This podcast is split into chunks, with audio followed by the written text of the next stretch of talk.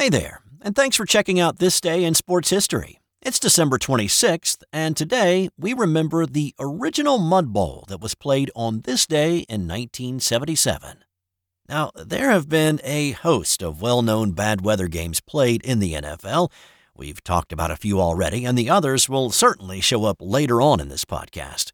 But in this epic battle of man versus man versus nature, the Minnesota Vikings were on the West Coast for a meeting with the Los Angeles Rams in the playoffs and a rematch of the previous year's NFC title game, which the Vikings had won. The Rams had struggled in the playoffs against the Vikings in the recent past when playing outdoors in frigid Minnesota weather. So Los Angeles was happy to be getting the Vikings at home in the warmth and sunshine of California for this one, except it was anything but sunny and warm. Instead, Southern California was hit by a torrential rainstorm, and it changed the dynamics in this game for sure, with water puddling at midfield prior to kickoff. These two had met in the regular season back in October, with the Rams winning that one 35 to 3 on a Monday night. In addition, Vikings quarterback Fran Tarkenton had been injured in that previous matchup and was still out for this one. So it was backup QB Bob Lee who was called on to lead Minnesota on this day. Head coach Bud Grant wanted to air it out in the early part of the game before the monsoon turned the field into a total quagmire, and Lee responded, going 5 for 5 on that first drive, which included a couple of receptions by the NFC's leading receiver that season, Ahmad Rashad. The Vikes' opening drive culminated in a six yard Chuck Foreman TD run and a 7 0 lead for Minnesota. At that point, the field really started to deteriorate. Players were slipping and sliding when trying to make cuts or when the quarterbacks were trying to set up in the pocket to throw. So it turned into a ball control, run first, run second, run it again kind of game. In fact, Lee would only attempt three passes in the second half, and only one of those found its mark. By the fourth quarter, the players were covered by so much mud, the only way to tell the two teams apart was by the helmets.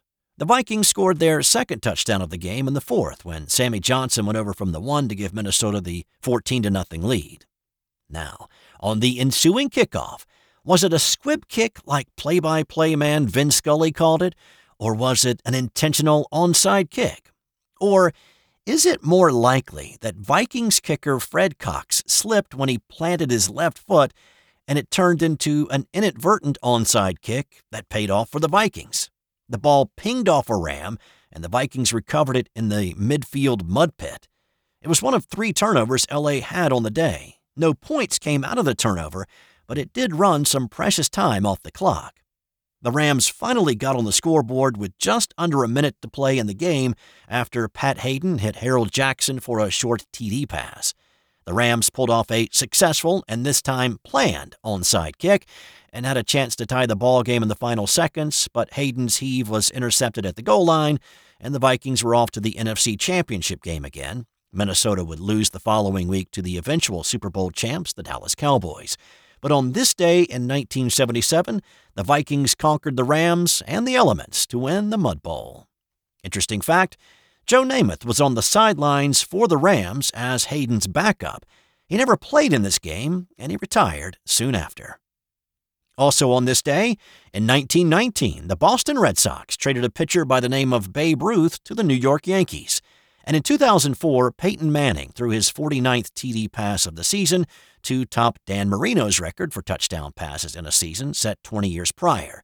That record has since been bested twice Tom Brady upped the mark to 50 in 2007, and then Peyton reclaimed the record in 2013 with 55 TD passes, which is the current record. That's all for today. If you have a moment, rate and subscribe, and let your friends and family know that you found the new sports podcast that they might enjoy. Thanks for listening today, and I'll have more tomorrow on This Day in Sports History.